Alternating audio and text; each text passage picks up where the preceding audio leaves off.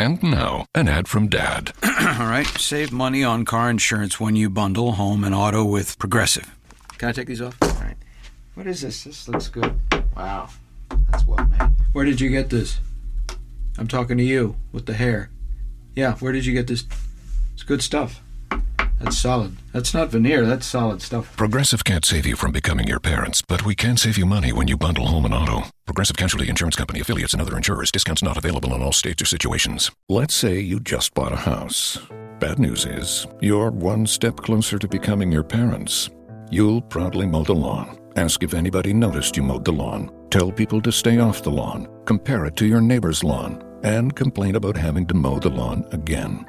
Good news is, it's easy to bundle home and auto through Progressive and save on your car insurance, which, of course, will go right into the lawn. Progressive Casualty Insurance Company affiliates and other insurers. Discount not available in all states or situations.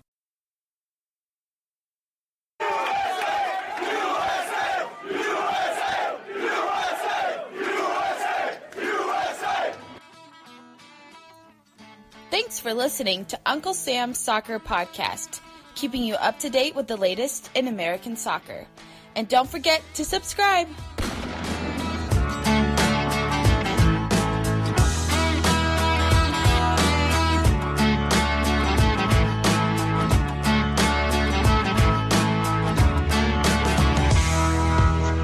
Good day to everybody. It's Uncle Sam's Soccer Podcast. Steven Jodderin, Aman Kafai, and we got a cool episode for you.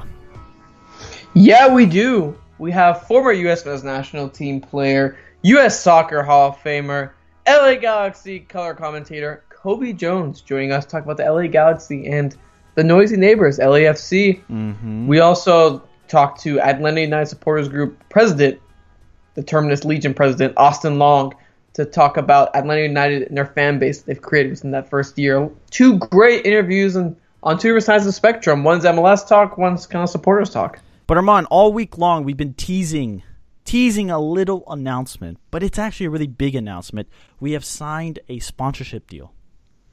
Yes, we signed a sponsorship deal with Away Days, and I found Away Days as I was looking for jerseys that are kind of not that expensive. You know, I have a jersey collection, 15 jerseys in my closet, just waiting to be used uh, day in and day out. The Away Days is actually really cool. Their number one bestseller actually is a mystery kit, which it's a kit that you know nothing about until you actually open it, which is actually pretty cool if you're asking me. And it's only 25 bucks for an authentic kit. Like, you can't beat that anywhere else. No, it's it's really cool. So go to waydaysfootball.com, buy what you need to buy, get a $25 soccer jersey. You're not going to find that anywhere else. Type in at checkout promo code Uncle Sam, receive an additional 15% off. It's a great deal. So it's a win-win. A, really good quality product for a very great price and then receive an additional discount. awaydaysfootball.com. Check them out. Armand, let's just get straight to Cobi Jones.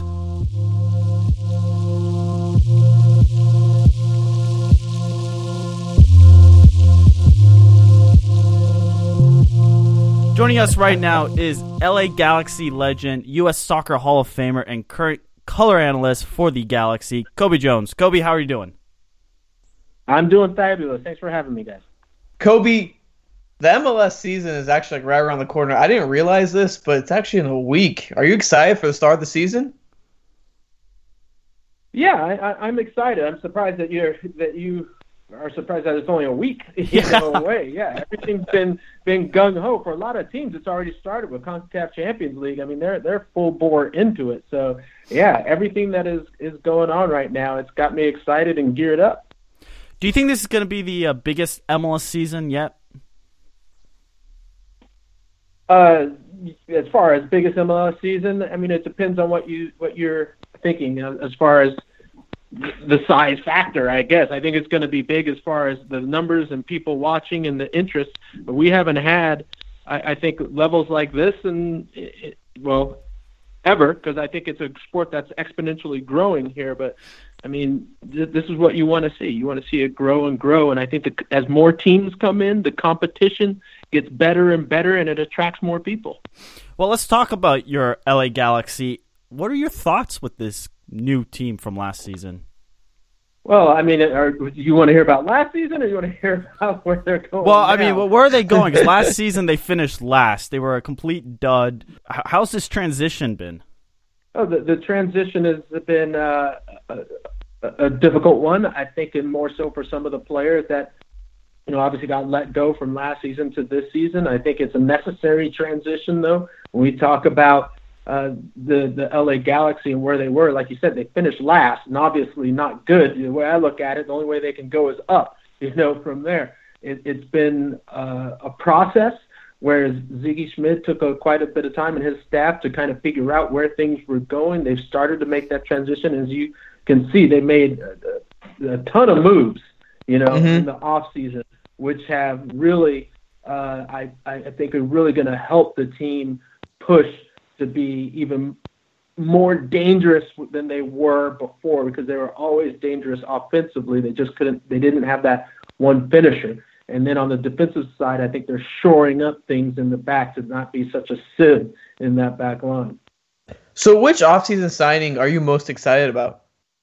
Well, I was a I was a, a, a midfield forward, so I'm going to go Ola Kamara. I mean, Mm. you know, he's an out and out goal score, goal scorer with his time at Columbus, and, and and as I mentioned, you look at the LA Galaxy last season, and you actually look at their play rather than their record. They actually still dominated teams, created a, ton Right. of chances, had a lot of possession, but just couldn't finish. And then they would give up, you know, a, a silly goal mm-hmm. or and then just fall apart at the wrong time. So now that they have Ola Kamara, that you look at it, you know, he lives for the 18 yard box. That's where he wants to be. You're going to see a Galaxy side that will continue to dominate in the midfield and hold possession, but now they have that goal scorer that can put the ball in the back of the net. Now it's how to to use him to the best of the abilities, how to incorporate him into the likes of the Dos Santos brothers and Alessandrini and others to really have them all on the same page.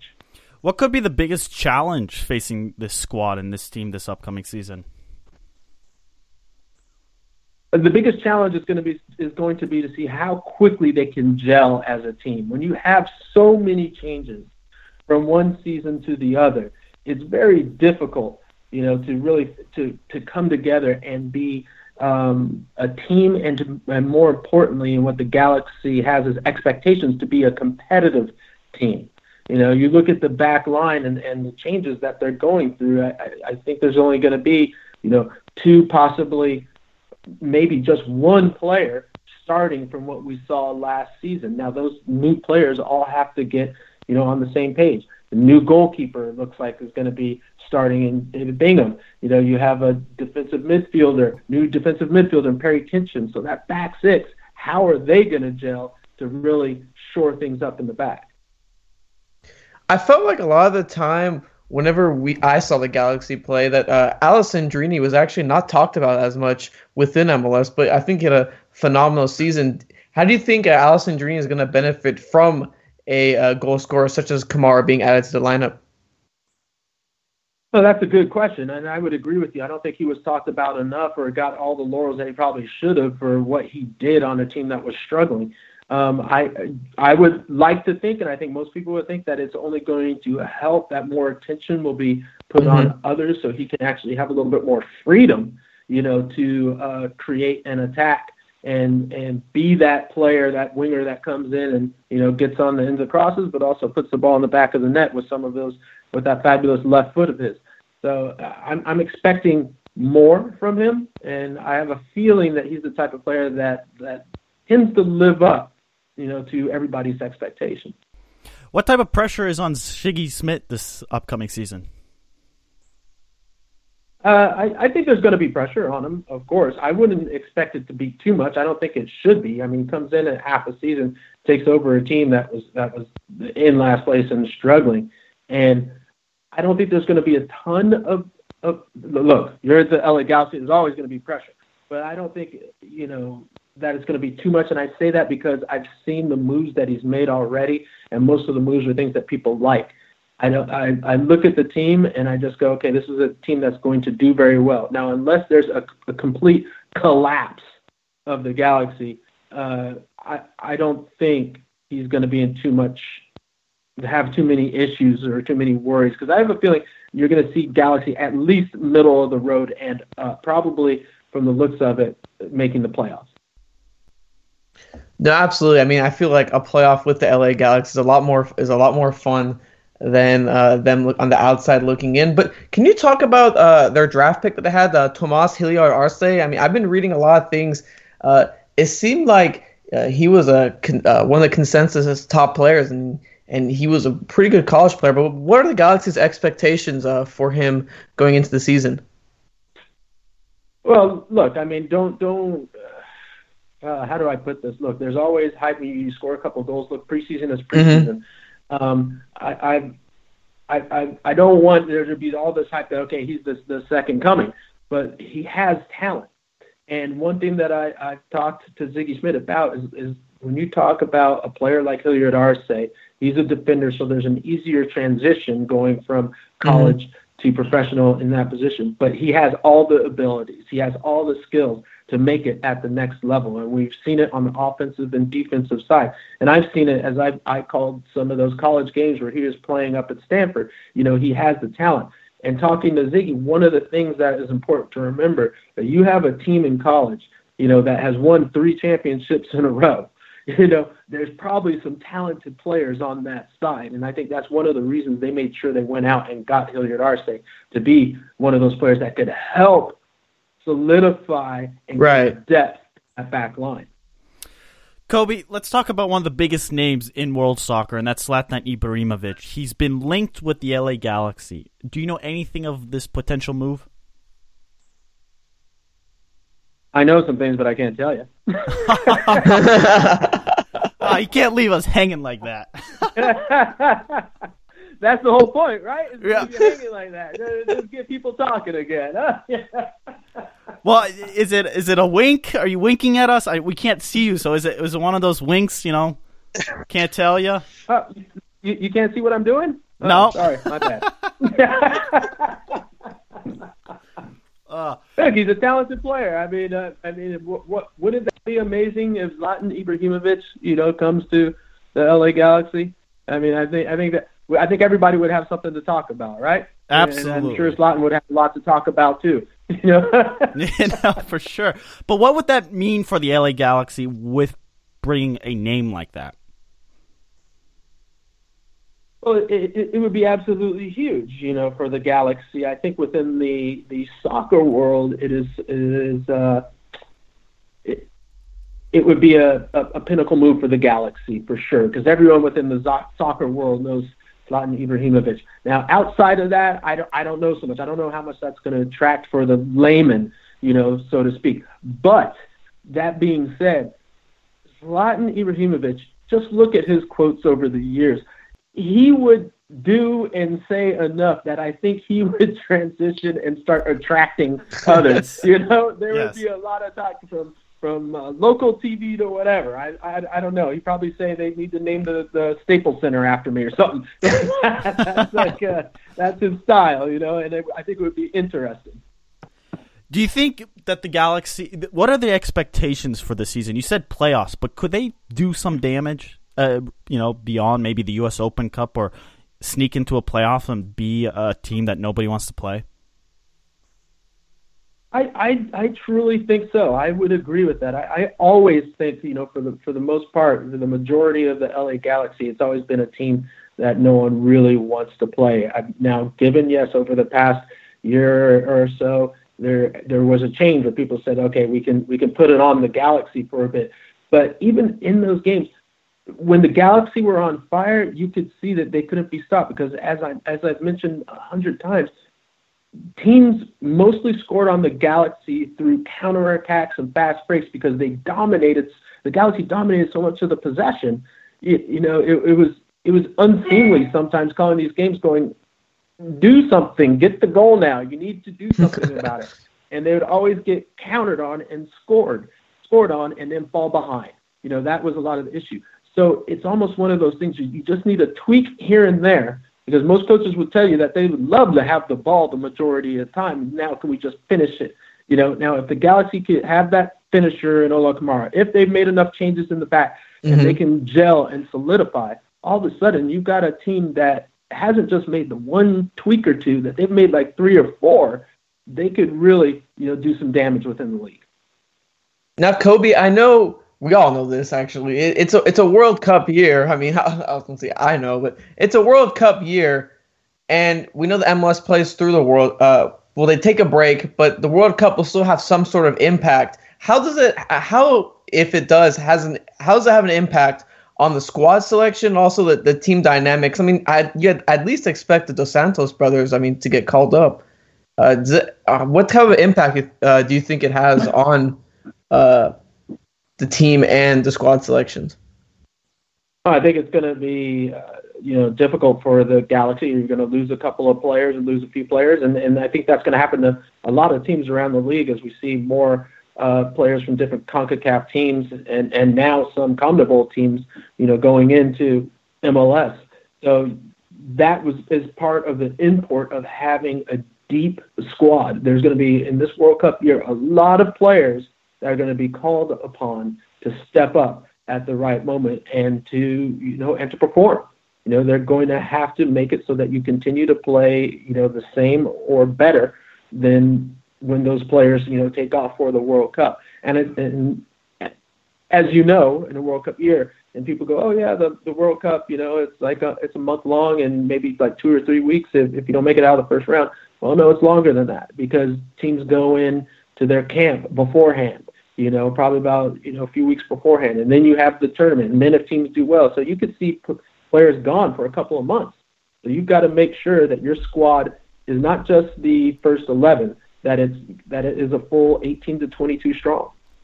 What about the players' mentality? How hard is it to judge, or how hard is it to tackle the upcoming season and then have the World Cup looming, knowing that you know your performance will, you know, be judged? Well, I'll, I'll tell you this, and then you'll see it. Every player always seems to be a little bit fitter, a little bit mentally stronger, a little bit more excited in a World Cup year. You know, there's always that belief that I need to be playing during the World Cup, and if I do well in the World Cup, you know what, the sky's the limit. Right. Let's talk about the noisy neighbor uh, miles down the, the street. How has LAFC impacted the Galaxy in ways in which we don't see? I would say that's more of a, a behind the scenes thing, right? You, you see you know, LAFC, mm-hmm. uh, you know, branding everywhere, you know. So this is more of like the managerial side where it's like, okay, they're the noisy neighbors coming in just saying, hey, we're the top dog. They've got this this beautiful new stadium that's coming in and that's in in, in right in the downtown LA mm-hmm. area, right off the USC.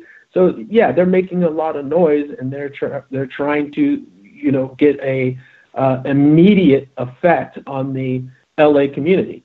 Now, I, I, I see them as being kind of uh, they, they they're they're coming across as like we're the hip young, um, you, you know the I guess the not non-conformative group. You know that's what they're billing themselves themselves as.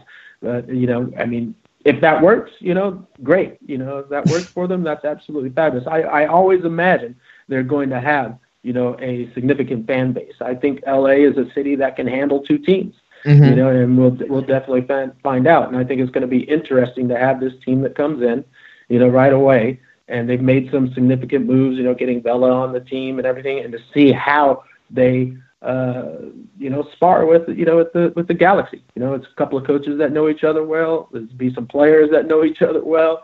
Uh, so it's going to be very interesting. Even some general managers that know each other well. Now, back back in around what 20 is 2010 back when chivas usa was around i've, I've gone through and i was rewatching some uh, chivas usa uh, la galaxy uh, playoff, playoff clips. And i found it interesting before chivas usa was uh, bought out and uh, sold and, and sold. I mean they attra- uh, attracted quite a crowd. And look in the atmosphere uh, at StubHub looked really exciting. Uh, do you expect that same vibe, or do you expect something even better with LAFC coming in?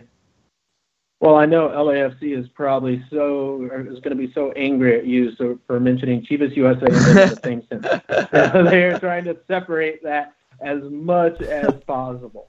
Uh, look, the Chivas USA experiment, I think everyone would agree was a bit of a disaster. You know, I mean, you, you don't, you don't, you, you know, you, you don't minimize your fan base. You know, so much where you just have, you know, you know, for all the Mexican fans, you're only Chivas fans. For you know, for you're forgetting all the other Latino cultures that are out there, all the American culture out there. You you just minimize it. And the Chivas fans, the, the Chivas fans only think that it's the the real Chivas is Chivas down in Guadalajara, not Chivas USA. You know, mm-hmm. so you've got a, a small base. And when what you probably saw as far as their big games might have been the opening game or the game against the Galaxy. That Yeah. was always packed. Yeah, that's what it was. That yes, was always. always- always a rivalry. I can still remember to this day walking out with Jovan Kirovski uh, for the first game for against Chivas, and we were going out for warm up, and the stadium was packed already. You know, now that it never happened for me where you had you know StubHub full as everyone's cheering. You know, that that's that says something about rivalry in Los Angeles. Now, as as you know, the the team got sold, and you know, and then the actual thing got the, the the rights, I guess you should say, got sold. That's how LAFC wants to see it, and then they defuncted the team, um, and then come back later. I imagine along the same lines when we see LA Galaxy and LAFC matched up, it's going to be a packed house hours before the game. You're going to see the two fan bases going at it in a in a competitive, friendly way, nothing crazy, I don't think. And it is, and it's going to be uh, an, an adventure. You know, it's something that I want to see and be a part of, just because you know you have. I, I think when we talk about LAFC and what they're doing, and you see the stadium, this is a team that's not here part time. This is a team that's here to stay, and now it's going to be between the Galaxy and LAFC to see who the dominant culture, the dominant player is going to be in Los Angeles. Cobi, I know you got to get going here, but talk about the LA culture regarding soccer. It's very multicultural already, but what's it like from a, a soccer standpoint as far as culture? Yeah, it's it's a multicultural multicultural as you said, but I think it's got a heavy heavy um, Latino effect to it. You know, and a little bit of that flair. You know, you have a a culture in Los Angeles that has people from all around the world, but heavily on the Latino side. Uh, looking at it, I think I think it's it's what we want to see. You know, in the future, I think of, of U.S. soccer. You know, this this base of getting ideas from every different culture and different background and taking the best and forming a team to compete at the highest levels. I don't agree with others out there that say multiculturalism uh, is a detriment to soccer in the United States. Mm-hmm. Not not as far as I see it. I think this that's the way of the United States and the way of the future. And I think we are, are smart enough and uh, brilliant enough to find a way to make it work for everybody to get the best of everything that we need to compete. Absolutely. Well, Cobi, I want you, I want to thank you for joining us on the show today. And on the show, we do have a little section where we have a shameless plug where you can plug away where we can find you and all, all your stuff. Where you, when you can tell us uh, when Zlatan is uh, any more information on Zlatan. You know, just throwing that out Oh, there. but Ah, yeah. plug plug Yeah. away everything where we can uh, hear from you and all that stuff. Oh well, you can vary uh, you know, on Instagram at Cobi Jones, on the at Cobi Jones 13, uh, Facebook, you know, Twitter. I'm on there at Cobi Jones, and uh, getting involved with the Evolve Project LA. You know, I think that's something everyone should check out, especially in the LA area, as we uh, focus on that a little bit, getting involved in helping build the sport in Los Angeles. Well, Cobi, thank you very much. We we look forward to uh, seeing you on the uh, game day broadcast. Thanks, guys. Appreciate it. Thanks for having me.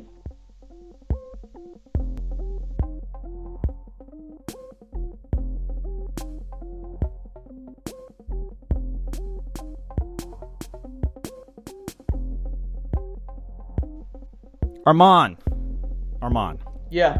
when Cobi Jones laughed and said, "I know something," what was the first thing that went through your mind regarding the Ibrahimovic to LA Galaxy rumor? Well, the first thing that came in my mind is Cobi Jones knows something.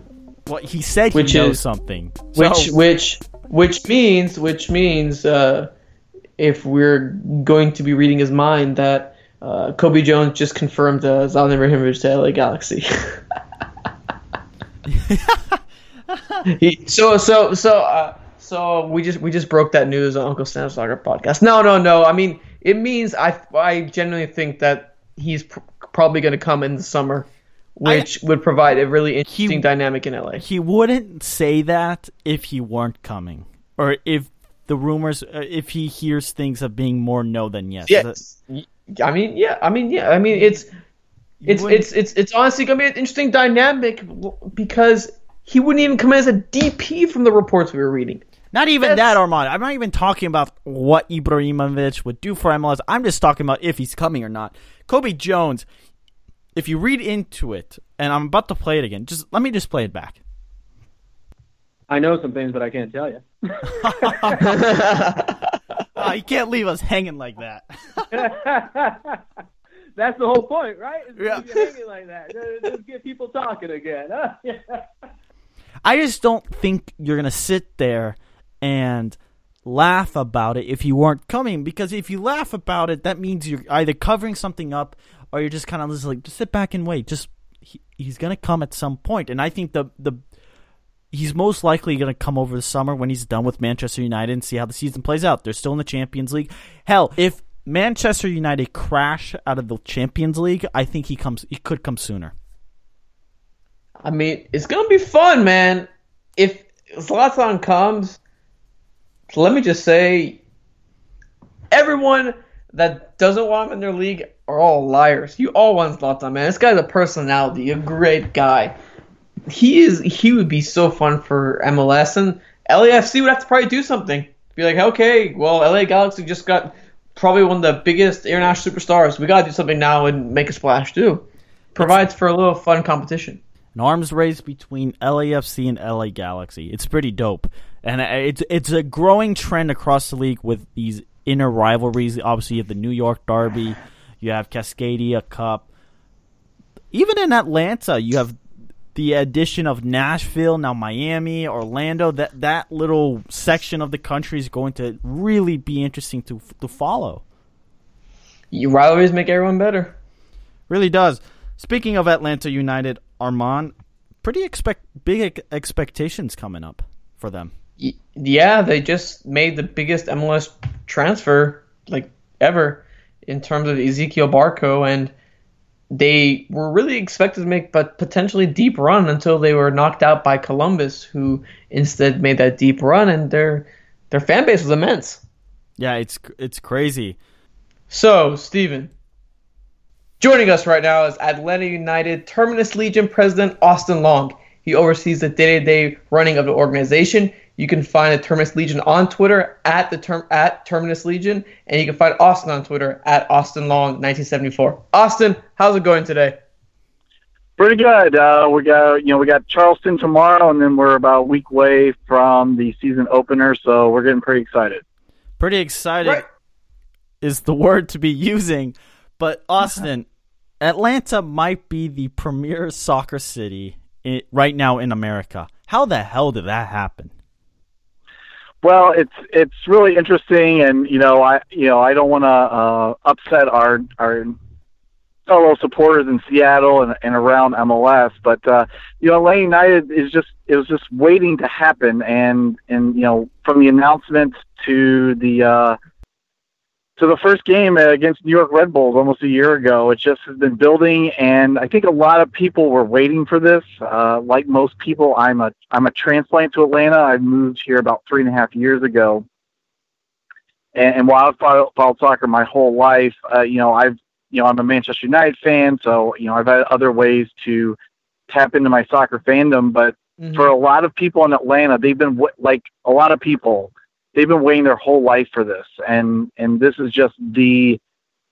Uh, it was just like it was like a dream come true for a lot of people, and there's a lot of pent up uh, emotion and anticipation, and uh, you know the the game against the New York Red Bulls. I think the people who were there will never forget that because it was just an amazing moment. At one point, the national media was pretty much doubtful of Atlanta United's Atlanta soccer scene, and you had Manpeel saying that it wouldn't work down there. And people right now are even critical of Atlanta as a sports town. What was the feeling when you kind of just proved them all wrong? I think I think inside the soccer community, it was not. We we were ready. Uh, I think outside, you know, uh, you know, Atlanta sports fans don't have the greatest reputation.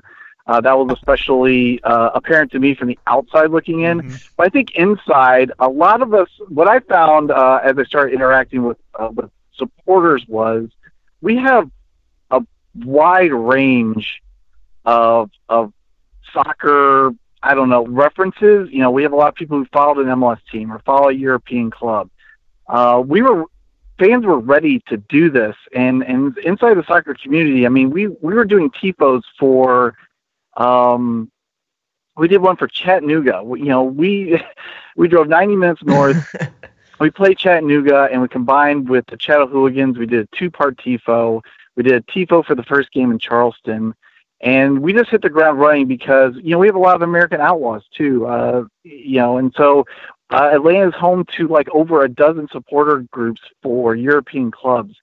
Uh, so th- this is not, you know, for a lot of people, this was not their first rodeo. So they just need they just need a platform, and uh, they really delivered. Uh, you know, from all the supporter groups, uh, capos, tifo, uh, the march to the match, tailgate. I mean we were ready. We just, you know, the dedicated, you know, the the season tickets went through the roof. You know, and the not all in the sports section, obviously, but I think fans were just ready and they just want somebody to cheer. And you know, once Arthur Blank provided that, it it was just time.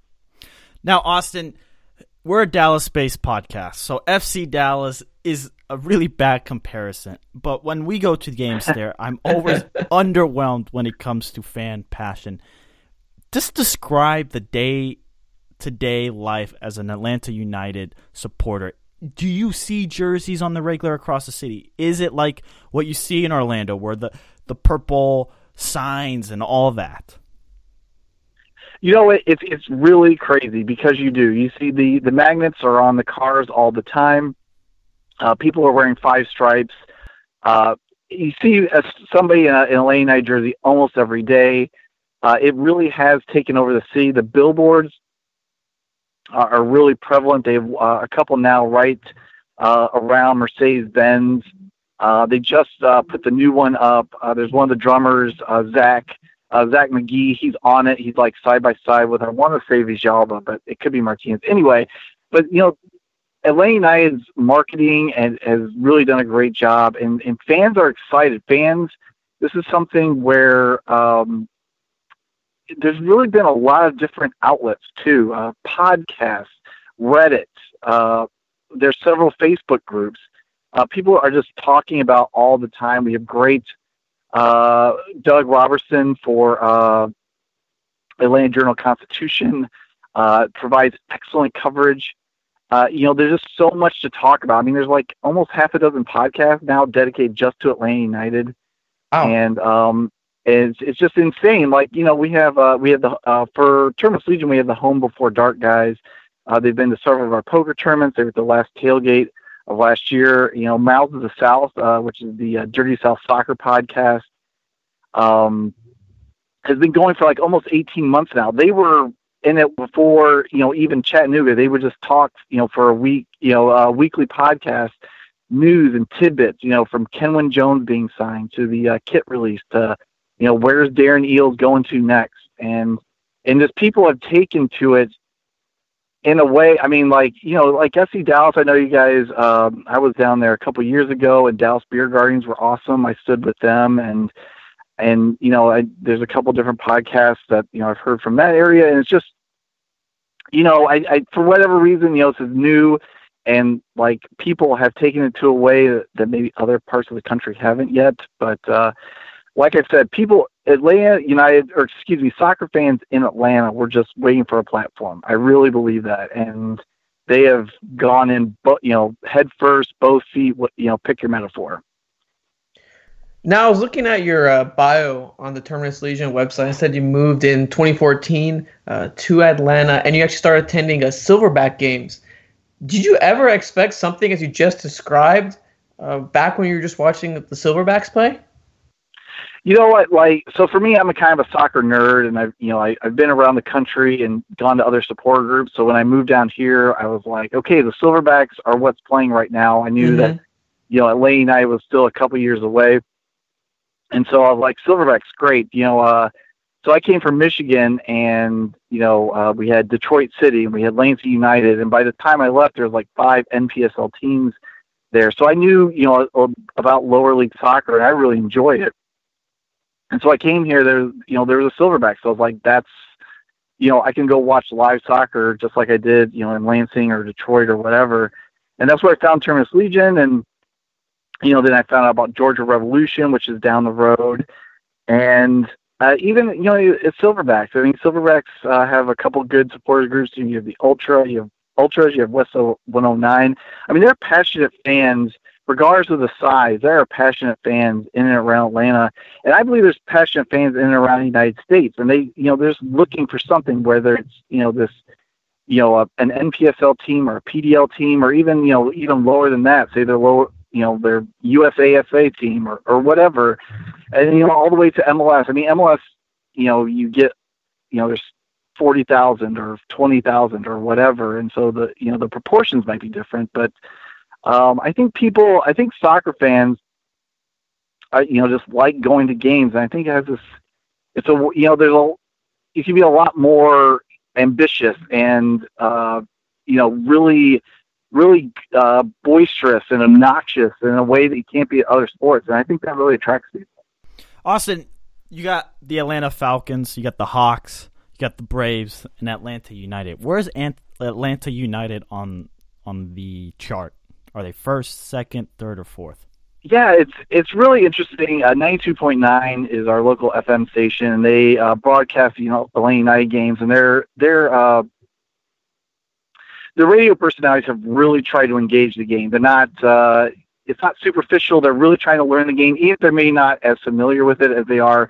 You know, breaking down the Falcons depth chart. You know, they could probably go three deep and know exactly everything, and and maybe they can't do that with you know say who's you know Escobar or Barco. Maybe they can't do that, but they're really trying, and and they put up these polls, and they're trying to gauge it as well. It's real. Atlanta United is this real, or excuse me, Atlanta is in this weird kind of crossroads right now because like you had the Falcons, you know, two years ago, uh, they snuck into the playoffs again. They're, you know, if they're if they're successful, they're going to be number one. I think it's going to be hard to overtake. But like the Hawks, uh, last couple of years haven't been great. The Braves moved uh, to Cobb County, which is outside, you know, downtown, and they they are like rebuilding in all capital letters. Uh, they really struggled last year, and uh, so the Atlanta United comes in, and you know, not only they new, but they're success, successful, they're dynamic, they're very exciting. Um, I think that's really one of the big, uh, one of the the big pluses for this team is they're excited. They're not, you know, they're not new and they're playing like, you know, bunker mentality, park the bus, trying to survive.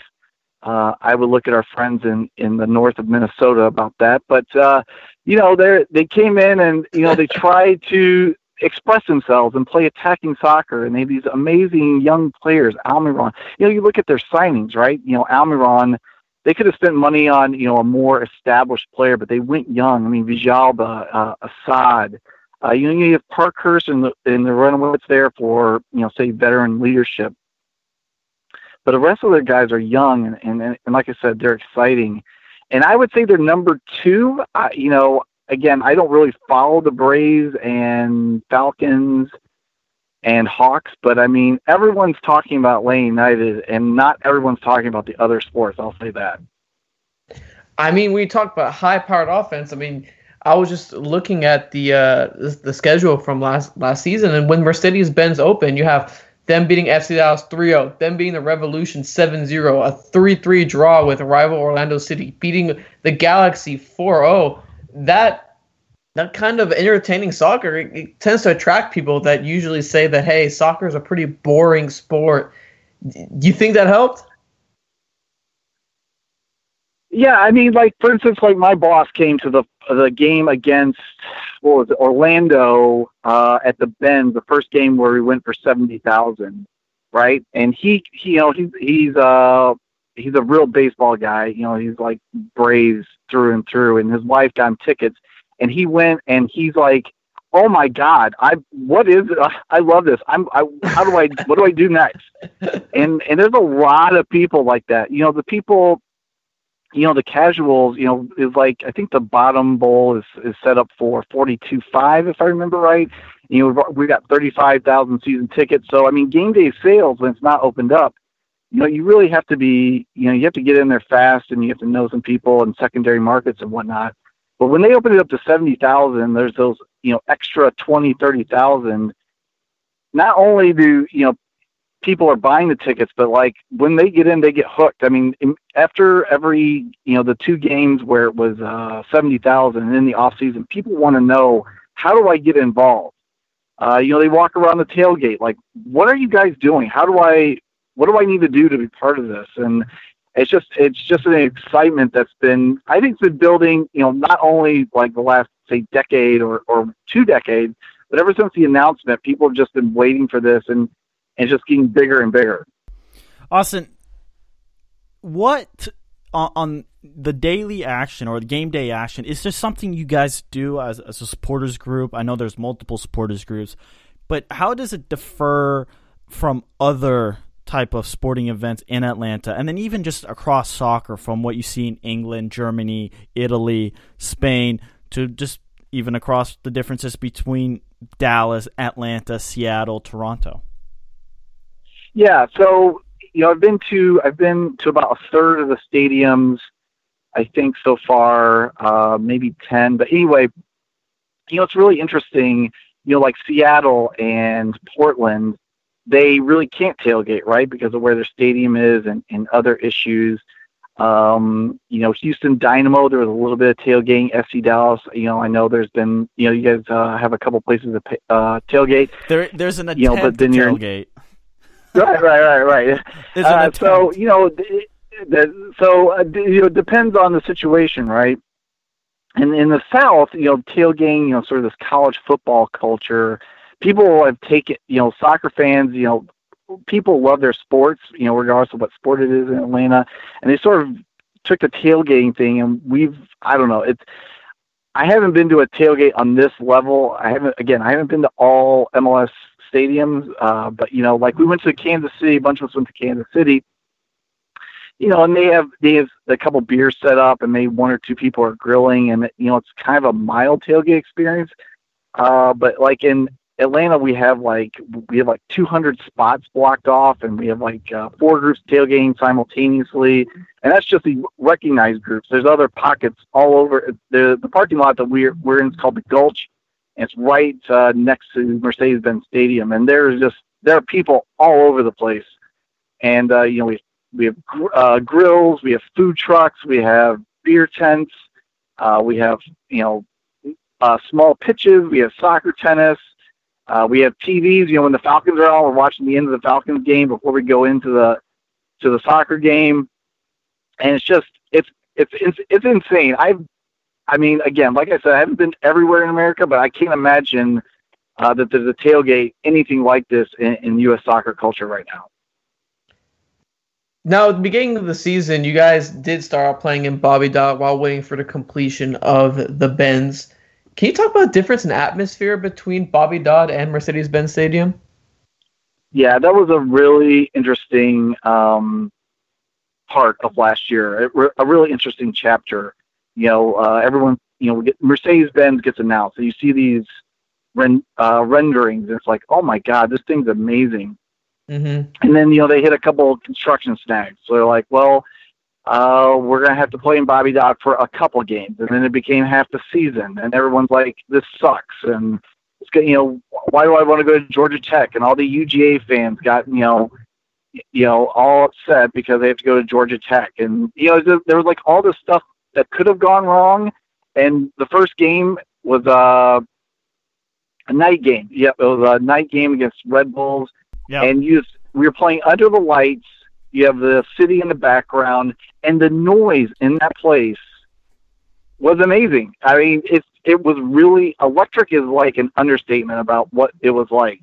and from then on, you know, people stood for 90 minutes. Now, whether it's because they were excited or the bleachers suck or whatever, uh, they stood for 90 minutes, and it just created this environment to the point where when we moved to Mercedes-Benz, people were actually sad that they had to leave had to leave Bobby Dodd, and they won a game there. You know, maybe one game there a year. I don't know if that will ever happen, but uh, it just really turned around. And, and Mercedes-Benz is different. It's totally different uh, in terms of the amenities and the you know the halo board, and it's just Mercedes-Benz if you guys can get over here for a game, it really is a shrine, and it's it's amazing. Uh, but Bobby Dodd was something different, and I think in the end we appreciate the differences. And and while uh, maybe the noise is a little better, Bobby Dodd, um, you know, again, come July when it we're we're in 72 degree comfort and not in 95 degree heat,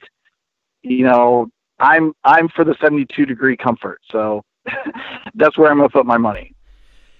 Now, Austin, this upcoming season is going to be interesting to see how Atlanta United responds because often with these expansion teams, you have a very big high expansion season, and then it kind of seems to fall apart. You just look at Orlando; it seems to have fallen a little bit flatter uh, of recent years. NYCFC, you've seen attendance go down, in fact. But what do you think fans are going to react with the new additions and just being now at Mercedes Benz on the regular. Yeah, it's that that is the the sixty four million you know the the million dollar question, right? So mm-hmm. you know, we've already had uh, roster turnover, right? Yamil Asad goes to DC United, Carlos Carmona goes to Colo Colo, um, uh, Antoine Walkes is gone. Uh, you know, went back to England. Uh, Mears, uh, I think, is at Minnesota now. So we're gonna have roster turnover uh, but everyone's excited about Barco. Uh, so it, the team itself, I think they're still going to be exciting. I think we're still going to have some chemistry issues as we integrate Nagbe and Barco, and, and we'll see how that goes. Um, I think the team's going to be exciting. I, I, I think they're a playoff team again. Um, I'm not sure if they are TFC level. I think if you know Toronto does what they're supposed to do, it's going to be hard to catch them. Uh, but I think Atlanta, you know, if we can keep our players healthy and we have a more balanced schedule this year, I'm hoping that maybe we can get out of that fourth place game, maybe in the third. I think we're Atlanta United looking like a playoff team uh, on paper. In terms of the fans, I think it's going to be interesting. You know, we have a full season at Mercedes Benz. I think a lot of people I know, speaking for the supporter groups, we learned a lot last season about you know game day logistics and and how we can improve. So I think uh, from that, I think uh, I guarantee you our tifo and uh, uh, and better. and I think for the casual fan, they're going to be more okay. This is what I can expect. Um, you know, in terms of when they go into the game, uh, what what's gonna what's gonna happen. Um, now, so so the casual fan, I think, will have a better experience. They're getting more educated. I think they're going to enjoy the games more, and I, you know, I, I think that uh, we really, Elaine and I really goes from strength to strength. Uh, I'm not going to be bold to say that, you know, they're going to win MLS Cup or anything, but that's, that's tough. I mean, you know, TFC has been amazing and, you know, they almost got knocked out in the conference finals, right? They were almost out. You know, right. While MLS, while MLS Cup was a great performance by them, they, you know, they got as good, you know, Columbus and New York Red Bulls definitely challenged them. Uh, so to say they're just going to roll again, I think is that you know that's a dangerous uh, way to go. But I think you get in the playoffs and then you have to see what happens. I mean, you know, Elaine and I lost to Columbus. Now we could have lost that game two or three nothing, and we could have won that game two or three nothing. Uh, both teams had both both teams had chances. It was a really it was a much more open game than I think a lot of people would have anticipated. So, you know, if we practice penalty kicks and maybe we win that game, maybe we you know maybe we get a little roll. So for me, like MLS is about just getting to the playoffs, like American sports in general. You just got to get in the playoffs and then and then see what happens. Austin, so the city has really taken on soccer. Where do you think this can go? Do you see Atlanta becoming the premier destination for footballers across the world to come in, integrate, and then maybe even use MLS as a stepping stone? Just because of the I culture? Think, well, yeah, yeah. I think uh, the way Atlanta United is currently set up, that is definitely where we're going. You know, we have the we have the uh, new training center opened up just about a year ago now. Um, so you have you have that. Then you have Mercedes Benz, which is an amazing facility with um, you know huge crowds. Uh, you have a front office. I mean, the front office really cannot be understated. I mean, Darren Eales, Bocanegra, Paul McDonough. I, this is that's what they're looking for. They are going into South America and finding these players. They they understand that. I think they understand that MLS's place in the world. We are a selling league, and if we can get these guys early, like you know, instead of them going to you know, Vélez Sarsfield or wherever, if we can be their first step before they go to say Porto or Benfica or a lower Spanish team before they finally make the jump mm-hmm. to a huge club, uh, you know, that's that's how this is going to go. And if we can get you know Almiron now, we get him for you know this will be a second year. I you know I would be at all surprised if he goes in the summer. I mean that's so you get him for 18 months, but you make a little chunk of change and you just keep that pipeline going I, I think Atlanta United specifically is set up for that. Uh, and in terms of destination, you know, Atlanta United is a very diverse city. It's a very global city, and, and you know the uh, the South American that sort of Latin contingent has found a home here. They they can find they can they can be together. They can find you know uh, you know fellow whatever pick your South American country. There are pockets of that all over Atlanta. So uh, in terms of that, I mean, this this can be a destination in a way that maybe other you know cities can't. Yeah, I mean Atlanta is a huge city to begin with, and I mean there's a big rag on on Atlanta sports, but Atlanta United from a soccer perspective, you sit there and you're like, oh, it's really hard to point fun at them because everybody's just jealous. Everybody wishes that they could go to a stadium and just watch the game and be absolutely sold out.